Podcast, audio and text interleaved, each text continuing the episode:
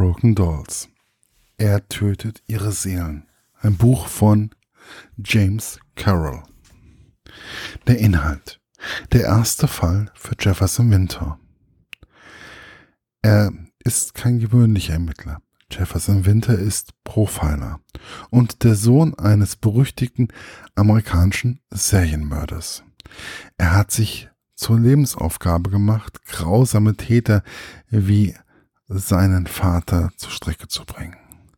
Doch manchmal fragt er sich, ob er etwas von dessen dunklen Seite geerbt hat und ob das der Grund dafür ist, dass er sich so gut in sadistische Mörder hineinversetzen kann.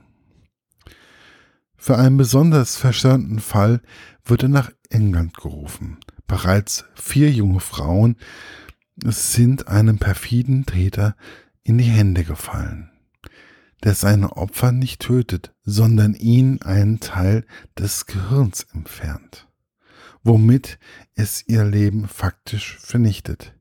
Jetzt ist eine fünfte Frau verschwunden.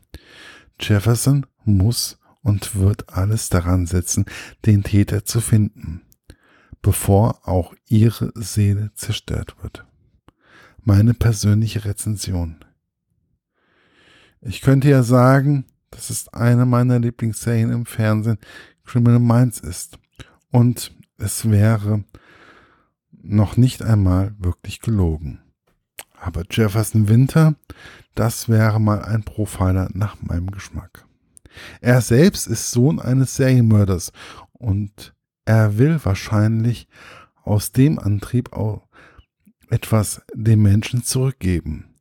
Und wie schon gesagt, es ist seine Lebensaufgabe, grausame Täter zur Strecke zu bringen. Jefferson ist gut in dem, was er macht und kann sich die Fälle aussuchen, die er bearbeitet. In dem ersten Fall geht es nach England. Der Serientäter, den er sich schnappen will, tötet nicht einfach die Frauen, die er entführt, nein, er zerstört Teile in ihrem Hirn. James Carroll beschreibt nicht unbedingt ausführlich, wie die Lobotomie, die der Täter bei den Opfern ausführt, ausführt abläuft. Aber man kann sich einfach nur zu gut vorstellen, wie das Opfer vor einem Fenster sitzt und eigentlich nur tot ist.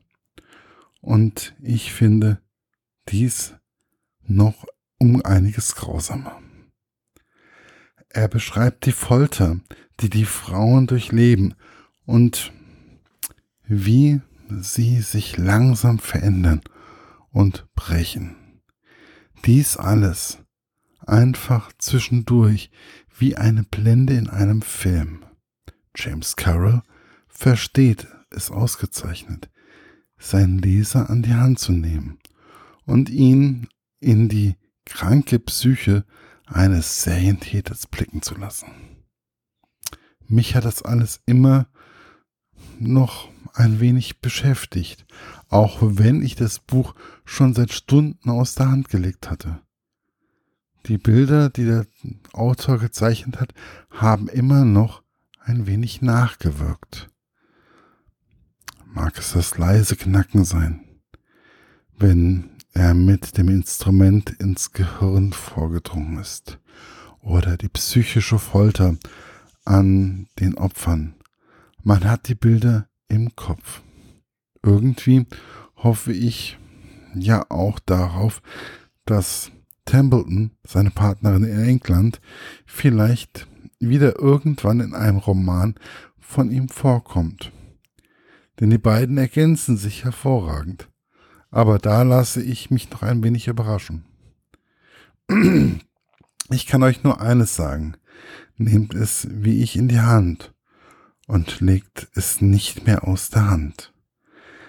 Es ist in einem schnellen Tempo geschrieben, mit einigen Schockern und einer wirklich hohen Intelligenz, was die Spannungsbögen betrifft. Ich freue mich auf die nächsten Fälle.